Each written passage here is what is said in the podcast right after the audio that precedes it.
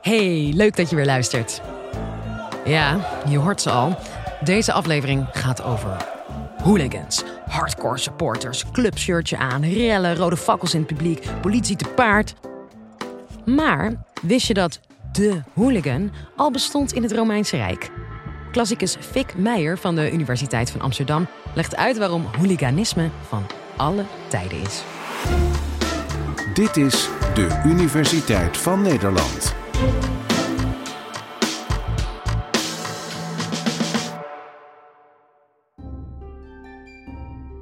Hoe zagen hooligans eruit? Dat is een goede vraag. Hoe zien hooligans er nu uit? Vaak zijn het keurige mensen die op kantoor zitten en zich in het weekend als hooligans gedroegen, gedragen. In de oudheid weten we het eigenlijk alleen van de late oudheid.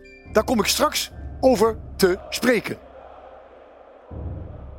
De hooligans kwamen voor bij een schouwspel, de wagenrennen. U kent wellicht de kreet Panem et circenses. Brood en spelen.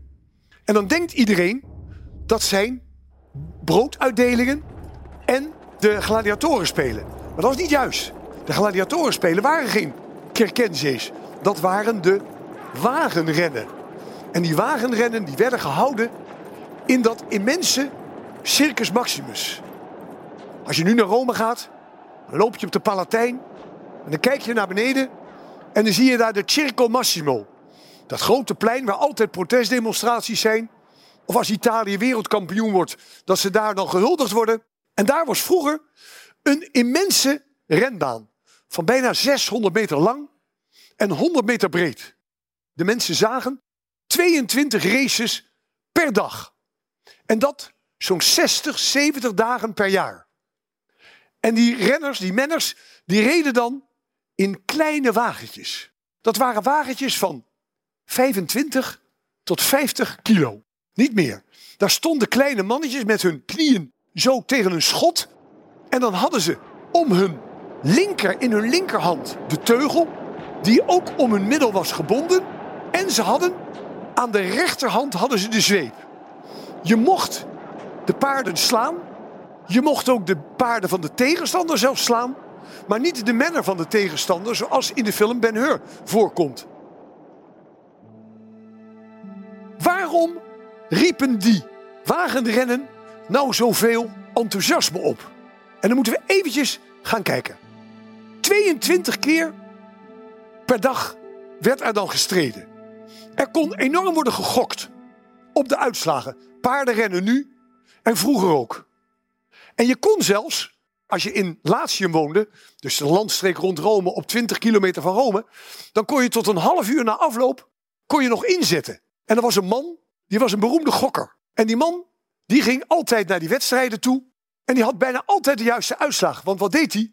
Die had een postduif bij zich en vlak voor de laatste race, daar gokte hij dan niet op, voorspelde hij de uitslagen en dan bij de gokkantoren had hij in zijn plaats veel verdiend. Dat gebeurde altijd. Die menners, die verdienden enorme bedragen. Je moet je voorstellen, dat waren de Roger Federers, de Tiger Woods, de Marco van Bastens van de antieke sport. Er is een inscriptie gevonden van een wagenmenner, meneer Diocles, en die zou 37 miljoen sestertien hebben verdiend. Als je dan weet dat een arbeider niet meer dan 600 sestertien per jaar verdient, dan weet je dus dat dat enorme bedragen zijn. En ze waren ongelooflijk populair.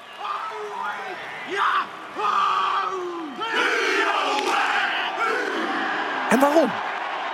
Teamsporten roepen altijd meer affiniteit en enthousiasme bij mensen dan individuele sporten. En in de oudheid was wagenrennen niet een individuele sport, maar een teamsport. Er waren vier renstallen. Vier mensen die verschillende kleuren hadden. De groene, de blauwe, de rode en de witte. En die hadden allemaal stallen vlak buiten het oude centrum van Rome. Daar werden paarden gefokt. Paarden werden ingevoerd uit Cappadocië in Turkije, uit Libië, uit Spanje.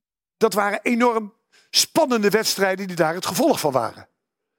Die menners, die konden getransfereerd worden net als beroepsvoetballers nu, van de ene stal naar de andere stal. Je kon dus het ene jaar rijden voor de rode, het andere jaar voor de witte, dan voor de blauwe en dan voor de groene. Hetgeen ook soms gebeurde, als er maar genoeg werd betaald. Maar er waren ook supporters. En supporters zijn trouw.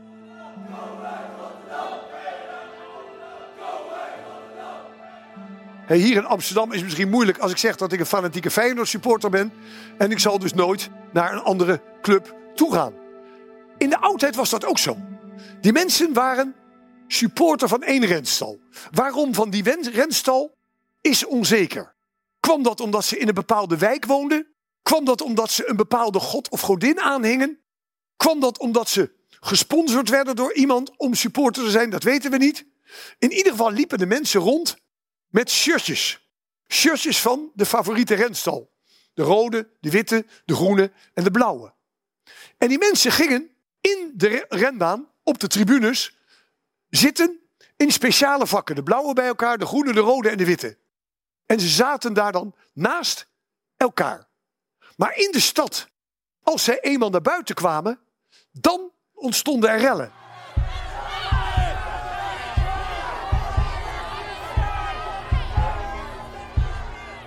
Want je moet je ook voorstellen, heel veel mensen in Rome hadden nauwelijks een bestaan. Die leefden ver onder het bestaansminimum. En de wagenrennen waren een uitlaatklep voor hen. En ze gingen daar dan heen. 50, 60 dagen per jaar zaten ze dan op de tribunes in de arena en keken naar dat schouwspel. Are you not entertained? Are you not entertained? In Rome liep het uit de hand. Geregeld. Maar nooit dat het wanhopig werd.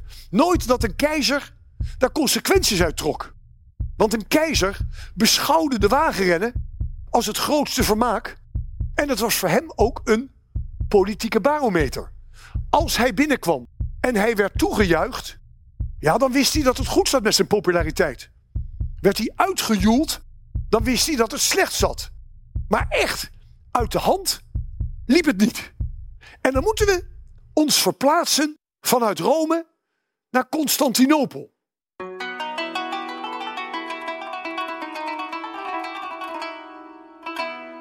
Het huidige Istanbul. Daar had je ook weer die vier renstallen. En de renbaan was op wat nu in Istanbul het Sultan Ahmedplein is. Dat grote plein dat ze nu helaas met nieuwe klinkers hebben belegd, waardoor je de vorm van de oude renbaan niet meer zo goed kan zien. Maar je ziet daar wel in het midden staan die grote obelisk. Want op de muur waarom de menners heen cirkelden, daar stonden beelden van de keizers, beelden van succesvolle menners. Er waren zelfs kleine vijvertjes en er stond ook een obelisk uit Egypte die gehaald was om te laten zien hoe groot dit fenomeen in Rome en in Constantinopel was. En in Constantinopel hadden de keizers veel meer moeite om het volk tot de orde te roepen. Er waren daar geen gladiatorenspelen meer, want Constantinopel was christelijk. Maar dat was ook geen garantie dat het allemaal rustig liep. En het gevolg daarvan was dat er herhaaldelijk rellen uitbraken. Iedere keizer in Constantinopel heeft wel te maken gekregen met immense rellen. Maar geen rel is zo groot geweest als de rel die bekend staat als het Nika-oproer. Nika betekent win-win. De supporters riepen altijd naar hun uh, renstallen win-win. En op zeker moment, in het jaar 532, is in Constantinopel aan de macht de bekende keizer Justinianus. De bekendste keizer uit het Oost-Romeinse Rijk. En die Justinianus is getrouwd met Theodora. Een vrouw met haar op de tanden. Een vrouw de dochter van een berentemmer en een variété-artieste. En die Justinianus die wordt op zeker moment geconfronteerd met enorme rellen. Hij zit in zijn keizerlijke loge op de tribune en hoort de groene en de blauwe met elkaar ruzie maken. Ze maken ook ruzie buiten de stad. Hij stuurt de ordendiensten erop af, maar het lukt niet. Want die supporters, de hooligans van zowel de blauwen als de groenen, die herkenbaar waren aan hun lange haren, een kaalgemaakt voorhoofd, lange haren vanaf de zijkanten en de achterkant tot ver over hun schouders, gewapend vaak met messen.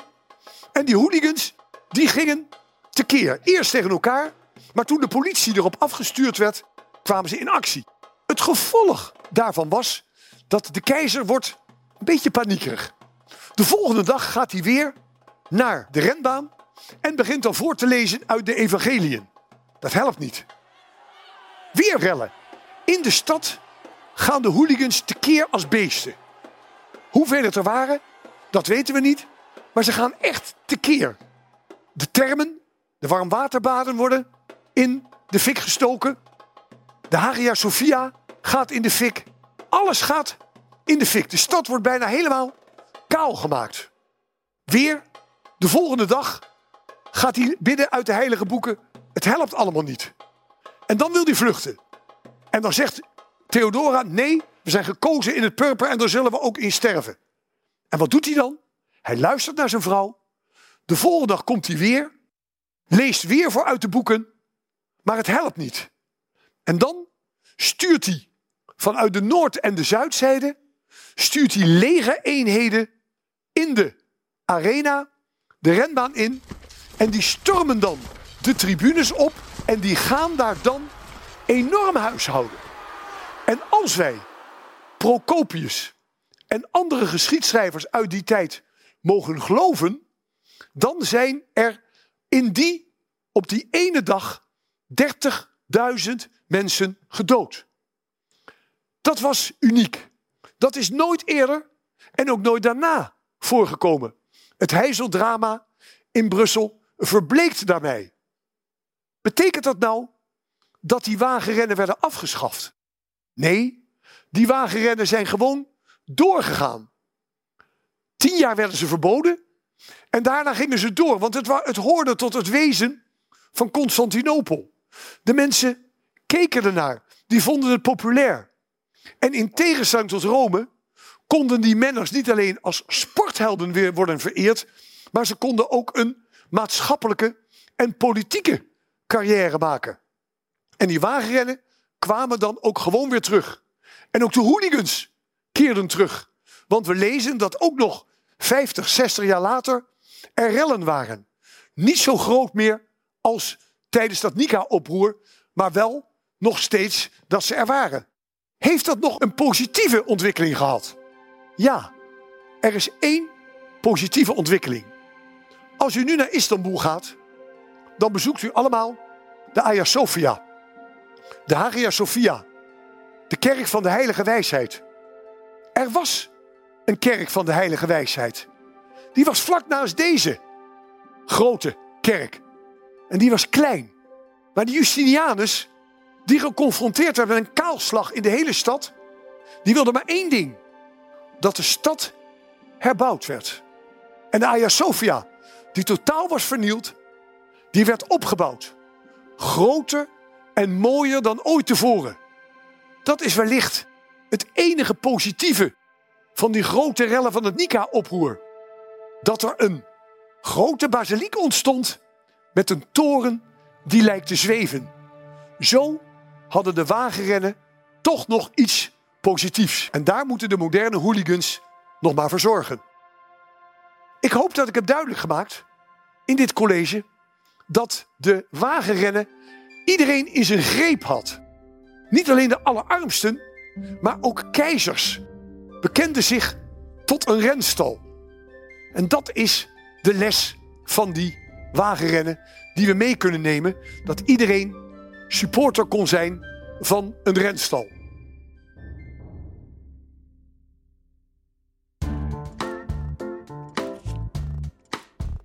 Dat was Fik Meijer van de UvA. Nou, dan valt het bij ons nog best wel mee met al dat voetbalgeweld. Rare jongens, die Romeinen. Jij bedankt voor het luisteren en tot de volgende.